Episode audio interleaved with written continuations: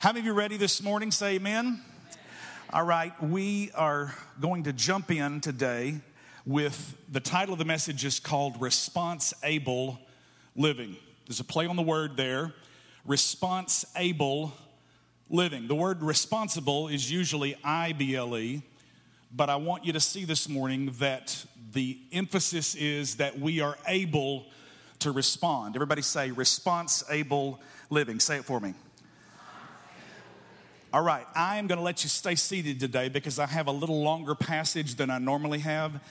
It's um, the Gospel of John, chapter 5, verses 2 through 9. I'll read verse 1 just to get our context, and then the rest of it will appear on your screens. Just listen, you don't have to read out loud.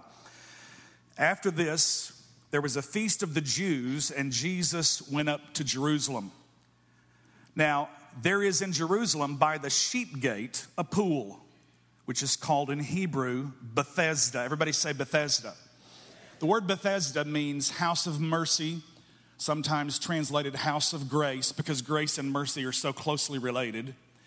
It says there's a pool named Bethesda having five porches, which lends another item to it being a place of grace, because five in biblical numerology is the number of grace. God gave the fivefold ministry apostles, prophets, evangelists, pastors, and teachers. Uh, I'm not going to chase that rabbit. There are hosts of fives all over Scripture, and every one of them points to the idea of God's grace. Okay? Um, in these lay a great multitude of sick people, blind, lame, paralyzed, waiting for the moving of the water. For an angel went down at a certain time, everybody say a certain time, at a certain time into the pool and stirred up the water. Then whoever stepped in first, everybody say first, Whoever stepped in first after the stirring of the water was made well of whatever disease he had. Now, a certain man, everybody say a certain man.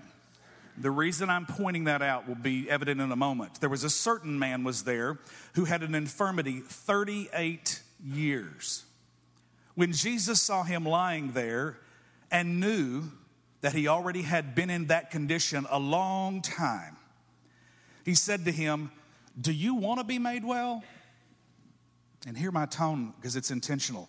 Do, do you want to be made well? He was in that same place 38 years in hopes of getting healed. And Jesus approaches him and he says, Are you sure about this? Do you, do you really want to be made well? The sick man answered, Sir, I have no man to put me into the pool when the water is stirred up, but while I am coming, another steps down before me. Jesus said to him, Rise, say it with me, rise, take up your bed, and walk. And what happened? And immediately the man was made well, took up his bed, and walked. And that day was the Sabbath. May the Lord add his blessing to the reading of his word. One thing that I want to communicate to you this morning is that the choices I made yesterday affect the person that I am today. Say that with me like you mean it. The choices I made yesterday affect the person. All the sisters, come on, let me hear you, ladies.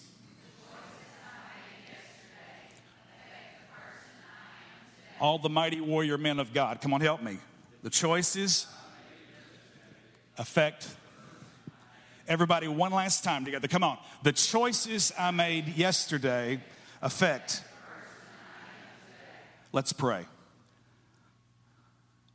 Great and mighty God, thank you that as we gather in this place this morning to lift up our voices and to, to declare the glory and the greatness and the goodness of our God, thank you, Holy Spirit, that you're in this place able, ready, and willing to touch us, to transform us, to make us all that you want us to be, even as we sang in the words of that song this morning. Take the struggle that we're in, the difficulty we face, the mountain that is before us, and God, in the crushing, make new wine in our hearts. Wine to make glad the heart of man. Thank you that the joy of the Lord bubbles in us. Lord, we ask you today that you would just open hearts and eyes and ears to hear and understand and perceive. I just say it now as I do every week. I declare to you and everyone before me that I desperately need you, God. I know that apart from you, I'm nothing.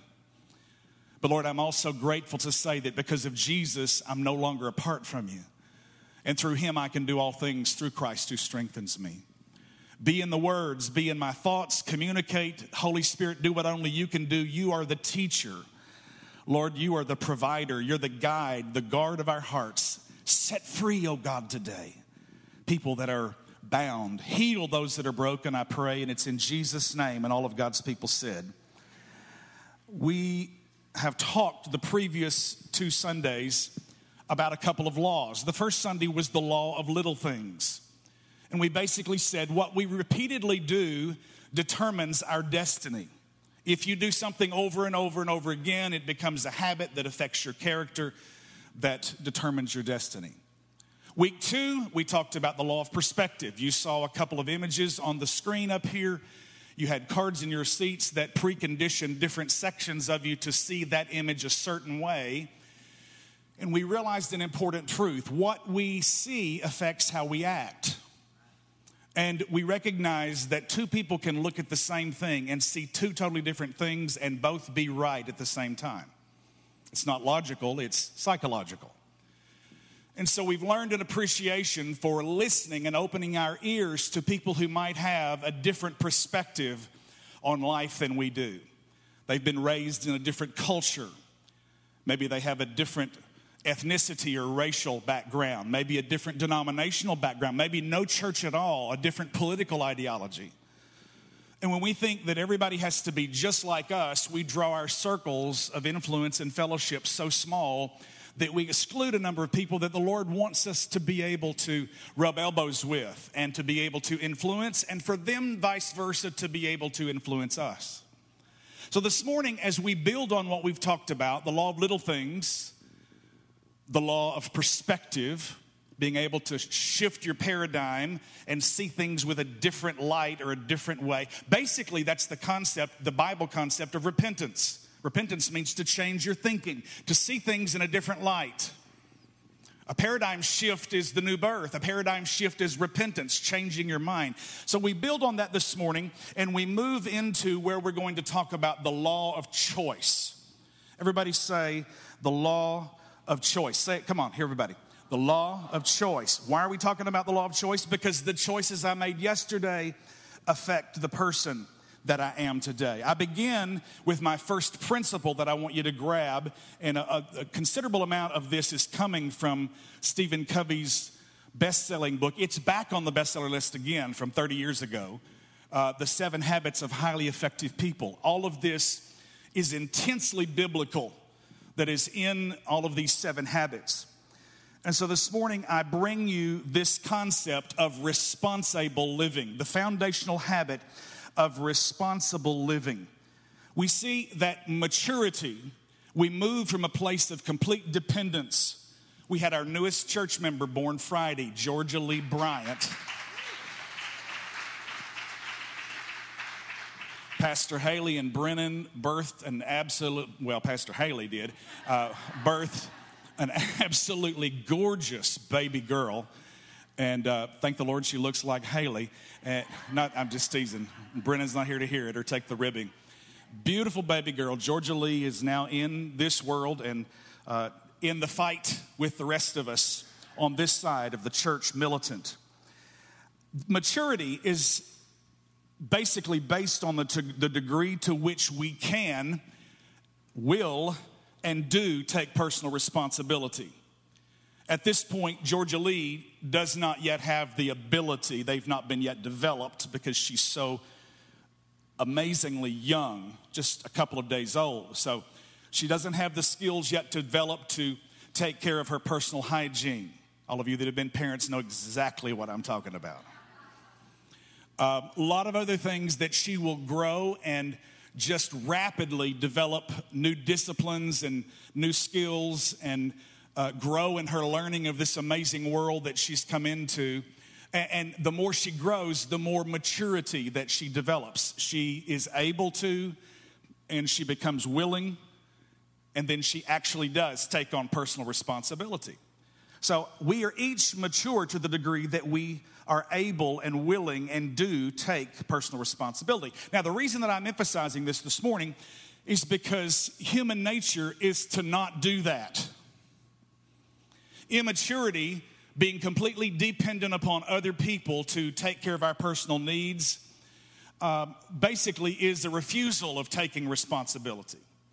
Uh, there's some hilarious stories that appear on insurance claims when people have turned in their account of how they had an accident in their automobile. Just listen to a few of these. They're, they're by the hundreds on the internet if you just want to Google funny insurance stories.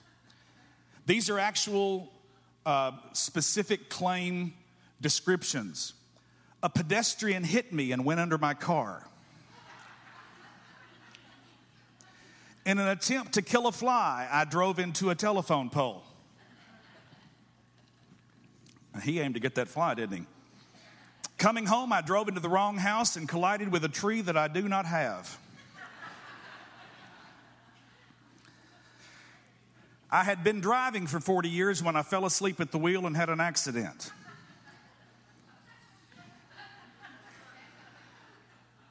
I was sure the old fellow would never make it to the other side of the road when I struck him.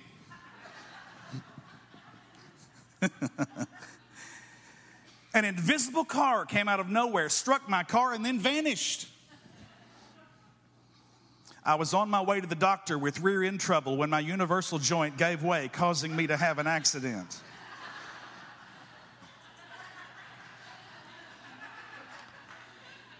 He must have missed senior English the day they talked about prepositional phrases and the right place to put them. People will do anything to avoid taking personal responsibility. That is as old as the Garden of Eden. In Genesis chapter 3, when Adam, together with his wife Eve, disobeyed the commandment of God, and God came walking in the garden in the cool of the day as they were used to having that kind of fellowship with him, you know what happened? They hid, they sewed fig leaves together in order to cover their just recently discovered nakedness. And God basically says, Adam, where are you? He says, We were hiding in the bushes because we're naked. And God said, Who told you you were naked? So the, the story begins to develop. What, what, happened? I told you you can have the plethora, the multiplied millions of all of these resources here in terms of trees and fruits and vegetables and animals, and, and, and you're to subdue this place and dress the garden and keep it, and you can have anything that your heart desires. But the one tree in the middle, I ask you to leave it alone. That is mine. What happened? Adam looks and he points and he says, basically, he's blaming God because listen to what he says. He said, The wife that you gave me. Everybody say the blame game. She looks and she says, That talking snake that you made, God, she's blaming God too. And the curse was pronounced on the man, on the woman, and on the talking serpent. The whole issue is, is that we are as mature as we are willing to take personal responsibility. What is this foundational habit of responsible living? The, the idea that Dr. Covey presents here in Seven Habits of Highly Effective People is the concept of being a proactive person and not a reactive person.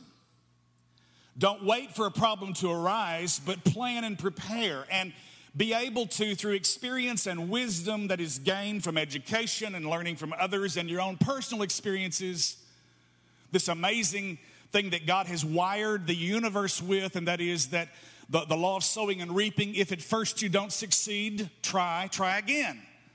You keep sowing the same seed, you're to keep reaping the same crop. And so you get another chance. You go back to square one and you learn not to do that because that didn't work. And if we don't ever take personal responsibility, then those lessons are wasted. We want to become a proactive person, not a reactive one. Dr. Viktor Frankl was a Jewish psychiatrist and he was a disciple of Sigmund Freud's deterministic life and worldview. He was a prisoner in the Nazi concentration camp during World War II in the middle of all of that horror, being stripped naked, losing his dignity, starving just absolutely being, being ripped down to the point of just becoming a breathing human and having very little dignity as a person or an individual, stripped naked, beaten, bruised, in the middle of all of that horror, wondering whether he was going to go to the gas chamber or not, he learned a life changing truth The life changing truth that Dr. Viktor Frankl learned was that between the stimulus that is being brought to bear in my life and the response that I give back, between what you do to me and how I react to it in that response, I have freedom of choice. You can take my dignity, you can rob me of my necessary human needs, but the one thing you can't take from me is my ability to choose how I'm going to respond in that moment. Are we proactive people or are we reactive people? There is a uniqueness that we have as human beings created in the image of God. That is not what, what happens to us that determines our quality of life, but it is our response to what happens to us. And we are able to choose that response. Everybody in the room is not dealt the same hand in terms of the card game of life, but we have to take risks and play the hand that we have. Everybody is not genetically made up the same way. Everybody doesn't have the same psychological benefits that others. Some have gifts in one area, some have gifts in another. And as much as we believe that all men and women, gender gender free, all people are created equal, in the, in the sense of every one of us deserving human dignity, there are various gifts that are present and prevalent in this room. All of us are not the same. We know that. But the one thing that we are the same in is that we all have the ability and the freedom to choose our response. We don't have to knee jerk our lives and be reactive to the things, but we can be proactive. We can be kind even to people who are unkind to us. Somebody say amen. Being effective, becoming successful means that we need to establish the habit of proactivity. Everybody say, be proactive. The woman that we saw on the images last week in the diagram, whether you saw young or old, what you saw determined how or what your response was going to be. The lesson here that we learned was that we can change by getting a new perspective. If I will just look at my circumstances through a different light, if I will just pray and say, Lord, open my eyes so I can see what is not evident to me at the current moment. You know, I think that so many times people feel like they're controlled by their circumstances. If you ever feel that way, say amen. In some ways, we're paddling against the stream of determinism in our society. There are three kinds of thinking regarding this there is genetic determinism.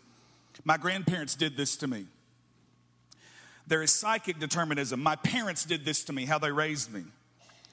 There's environmental determinism. My boss did this to me.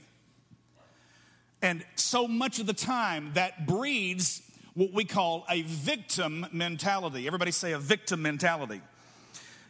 This is what is gripping the heart of the man at the pool of Bethesda. Because as soon as Jesus approaches him, the man's words were, were an excuse. He says, I have no man. I don't have anybody to help me get up out of my bed and get to the waters when the waters are troubled. And he's making excuses, and Jesus interrupted him. And he wanted to show him and teach him something critical because this is what I want you to see this morning. The power of choice separates the victor from the victim.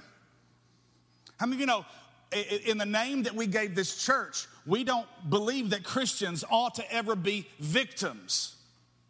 We can momentarily be victimized by the cruelty or the unkindness of another person, but we have the choice in how we respond to them. We can be victorious over our circumstances because of our choices and our responses. Put your hands together and give the Lord praise.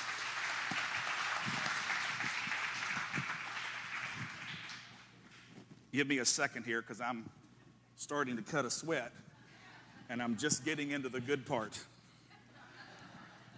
The power of choice separates the victor from the victim. Jesus said, Do you want to be well?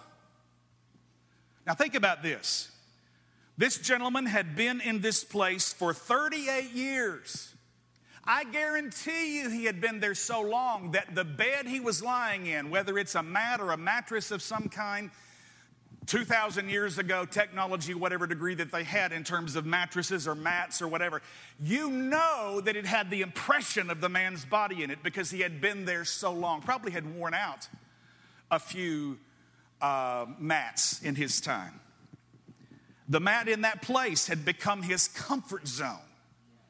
And, and sometimes we get so comfortable with the things that we used to hate and we're determined that we're going to get out of that we gradually slip into a place of accepting what we thought we were always going to fight and overcome. And we just sort of ease back into a place of, well, this has become comfortable.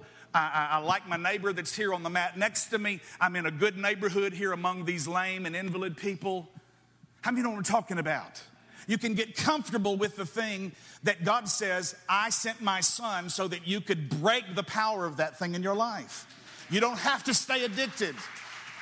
You don't have to stay sick. You don't have to stay in financial difficulty. You don't have to stay in a place where your marriage is going to hell.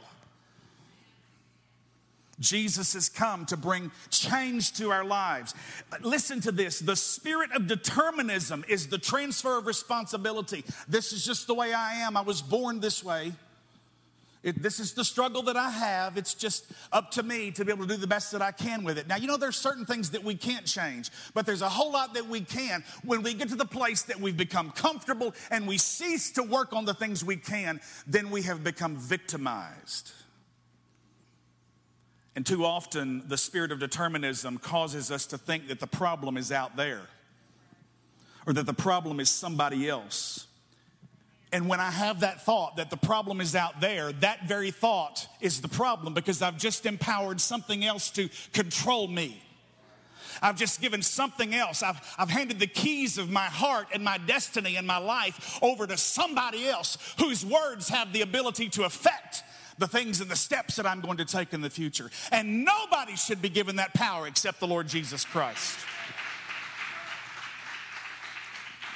A fundamental Christian belief We've lost this. We've lost this in this generation.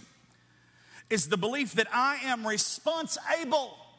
I am able to respond properly to my circumstances, my genetics, my psychological hangups, and my environment. I, I, I, want to demonstrate for a minute what I'm talking about because if you would just kind of think you might need to bring some lights up over here because I'm going to tell you what I think I would have done if I'd have been in that place and Lord help me if it had been 38 years. All you guests are probably wondering if we do this kind of stuff all the time. Look at him and say, Yeah, we sure do. So, 5, 10, 15, 20 years have passed. And I guarantee you, if I know that the answer to my problem is in that water every time it bubbles up and stirs, I'd have been trying to scoot my mat and everything that I had with it's in me. And when somebody visited, I would go, hey, man, come over here. Help me scoot this mat closer to that water. And I'd be listening to see if the water is to bubble. You know what? It may take me a couple of years to get over there, but everything that was in within me would be all about getting up to that place. And, and, yeah, I don't have anybody, but I'm gonna tell you next time I see that water, next time I see that water trouble, you can believe, bless God, that I'm, I'm gonna get down.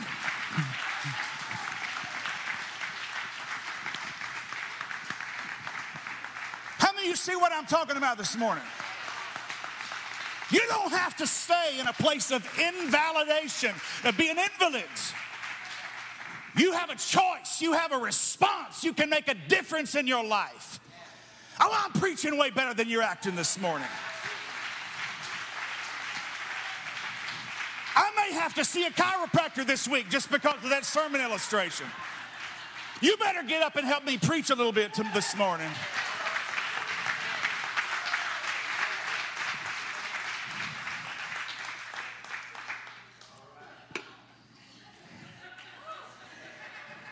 I'm okay right now. I'll see about it after service.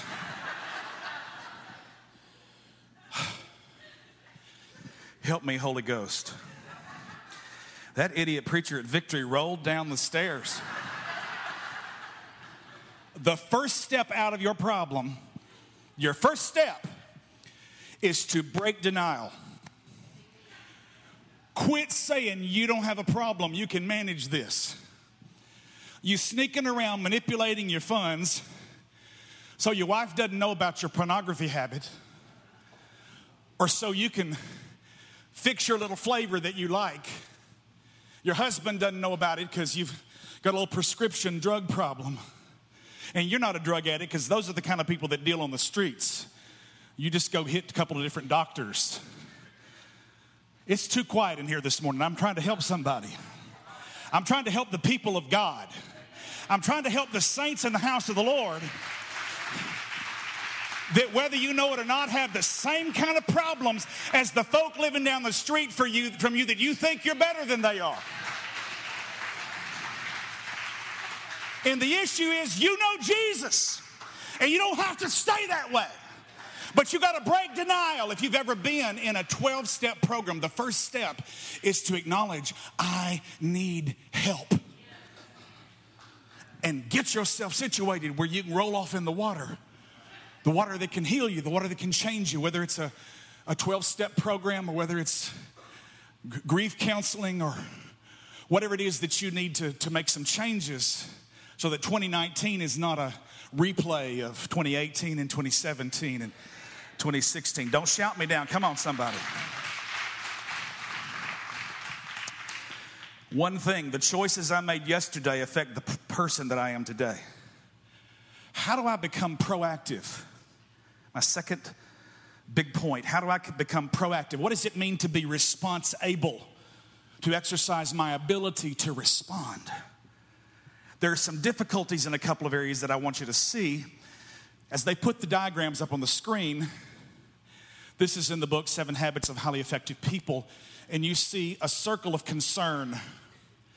That's where we get our concept of circumstances. Circum is circle, the circumference of something is the distance around it. Stance is the uh, idea of all of these things that I'm wrestling with that are standing around me, the circumstances of my life. The circle of concern has to do with a whole lot of stuff that's spread way out farther than your reach or even your ability to change. Now, there are things outside of it that don't concern you. Even in 2019, even in the fact that we've become a global village, and what happens across the other side of the world can be known here within the next 20 minutes on cable news or one of the major news networks. Usually, the things that are over there are not a concern for us. If they are, they're so minor, we don't really pay attention to them. So, the circle of concern is all of the things that we are worried about. And this morning, I want you to see that being proactive means I must recognize that in the middle of that circle of concern, I have a circle of influence. I have an area of things that I can manage, that I can speak to, that I can possibly, be careful with this word, control, that I can potentially invest in some time, I can bring a change to. My circle of influence is in the middle of all of these areas in my circle of concern these are things that I can touch myself. Now, every one of you in this room has a circle of concern, and you have a smaller circle inside all of those concerns that you have the ability to touch called your circle of influence. The difference between a proactive person and a reactive person is the next two diagrams. This is a proactive focus right here. They have positive energy that because they don't focus on things they can't change, they're focusing on things that they have an immediate responsibility over, and they're speaking into, they're making changes, they're making differences in their circle of influence, and because of that, it's a natural kingdom principle. Their circle of influence begins to grow because they are exuding positive energy to make changes in the areas that they have the ability to make changes in. Everybody say responsibility. The reactive person is the opposite. He is focused only on his area of concern, things that he can't change, things that she can't change. And because all of the attention is given to worry. And God doesn't intend for you to be a worrier, He's called you to be a warrior. Are you hearing me? When all of your energy is put toward things you can't change, your circle of influence shrinks. Now, don't raise your hand, but how many of you know a drama queen? I told you don't raise your hand. This right here is characteristic of folk that always have a swirling cloud of drama around them. Because they're reacting to everything. A lot of negative energy coming off of them all the time. And they're there because they get attention from it.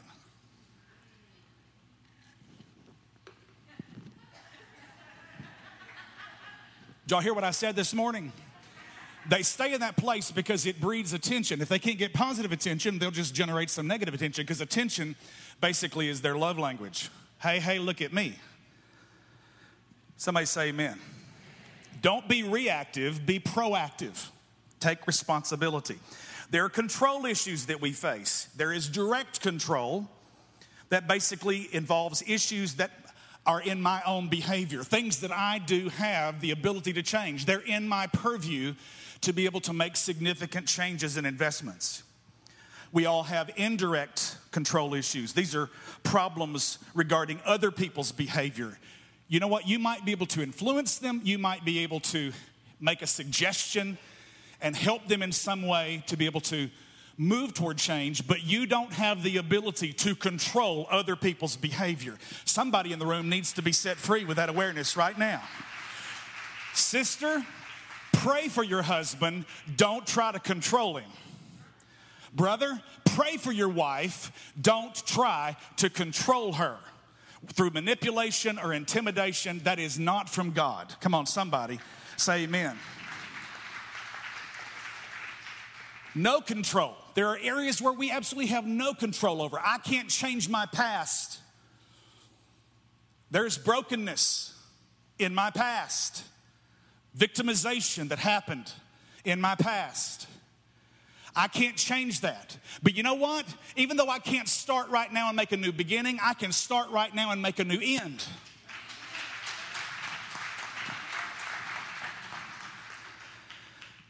Regardless of where you're looking at and what you're thinking about, with direct control, indirect control, no control, amazingly, we have always the freedom to choose our response in every one of those. We can choose to be kind, or we can choose to berate and be cruel and let hatred come out of our actions and out of our mouth.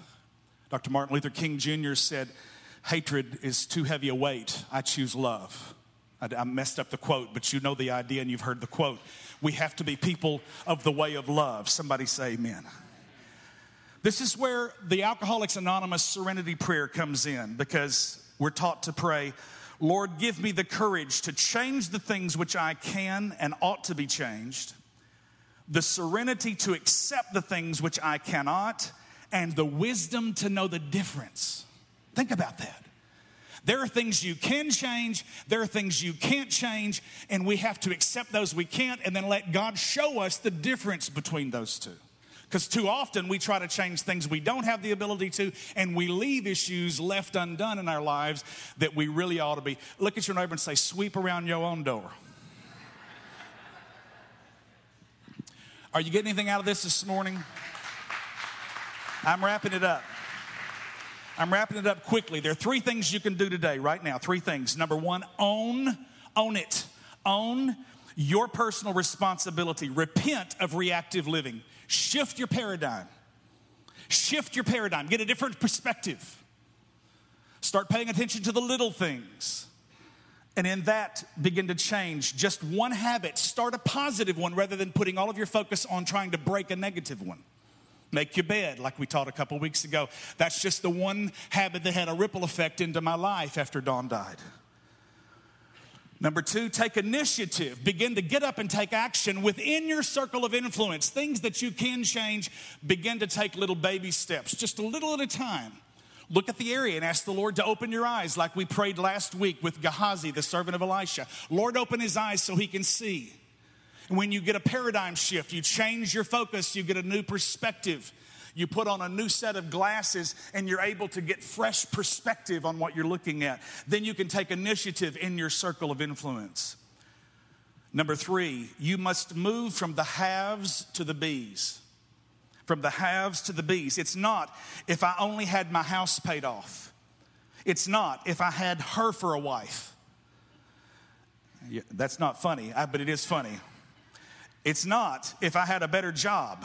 Instead, Don't focus on what you don't have or you do have. Say, I will be a better husband. Spiritual tides rising over here in the amen corner. I will be a better listener. I will be a better employee. I will be a more patient and forgiving person. And then commit to being proactive with those ideas. And if you do it, you're gonna miss it once in a while, but if you do it, and move gradually in that direction, little by little, which again, this is such a kingdom concept. Little by little, you're able to accomplish great feats. Little by little, our personal integrity will grow, and eventually, our personal honor will become greater than our moods. Because some folk are just moody. And maturity means you don't skip work or don't go to school just because you're in a bad mood. Maturity means you get up and you say, okay, I'm going to overcome this mood I'm in. I'm going to lay back down on the bed and get up on the other side if I have to do that. How many know what I'm talking about? Why? Because the choices I made yesterday affect the person that I am today. Point number three, and I'm finished. I hope you've got something out of this today. Jesus Christ is our perfect pattern. He is the amazing example. John 12, 27 through 28, two verses, and I'm finished. He is in a place of prayer.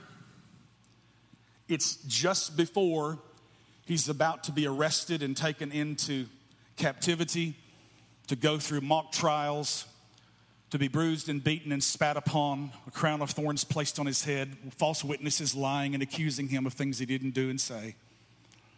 He's going to stand before leaders in the religious and in the political arena. He's going to be asked questions, grilled over and over and over again. He knows that's about to happen. He's not there yet, but he's right at the moment and he's very aware of where he's headed. And he prays and he says, Now my soul is troubled. If this morning you're in circumstances that are troubling your soul, recognize that Jesus Christ, the one who came and lived a perfect sinless life for you, has been in and tasted every temptation that you have, yet every, every struggle that I would face, everyone in the room, and yet he's done it without sin.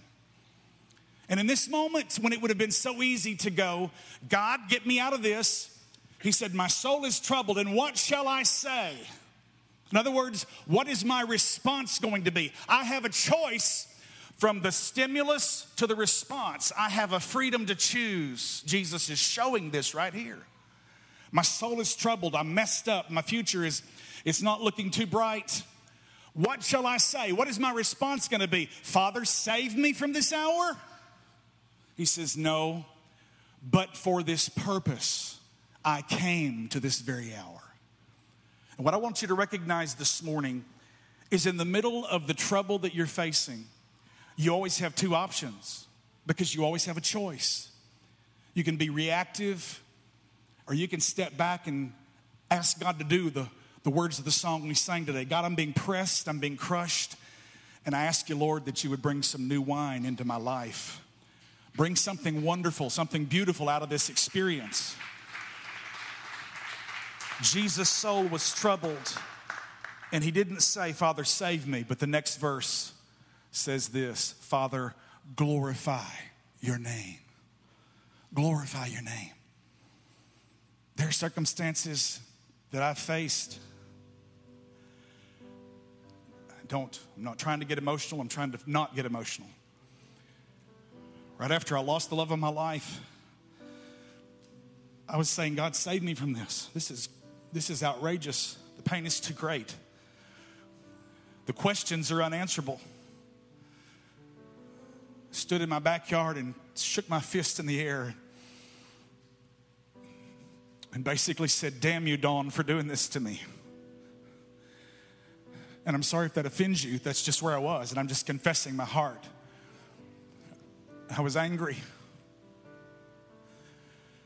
And then I said, God, where were you? Why, you know, why couldn't, why couldn't the gun have jammed? Why couldn't I have gotten up and found her in the middle of her confusion and hurt and what she was trying to do and stopped it? Probably 18 months of the struggle, I had a, an epiphany. I had a paradigm shift. I had an aha moment. Because not only was I wrestling the grief and the loss and going, God, save me from this, but I realized that stacked onto that was something that is not normal to grieve when you lose someone, and that it was the guilt that I was blaming myself for her death, and the shame that I felt because was in McDonald's, and some of you heard the story. The old guy sitting over there, and they never knew that I heard it, but one guy's whispering, trying to tell the other brothers, I'm standing in line, and they're over there several 30 feet from me, and he said, That's the preacher whose wife killed herself. And I just was crushed. And I just stood there. The lady's asking me, Sir, can I help you? And I'm, my t- eyes are closed and tears running down my cheek. And I'm just going, God, you're going to have to help me. And when I quit saying, God, save me from this, and I saw Jesus' pattern, Father, in the middle of this fire, glorify your name in my life.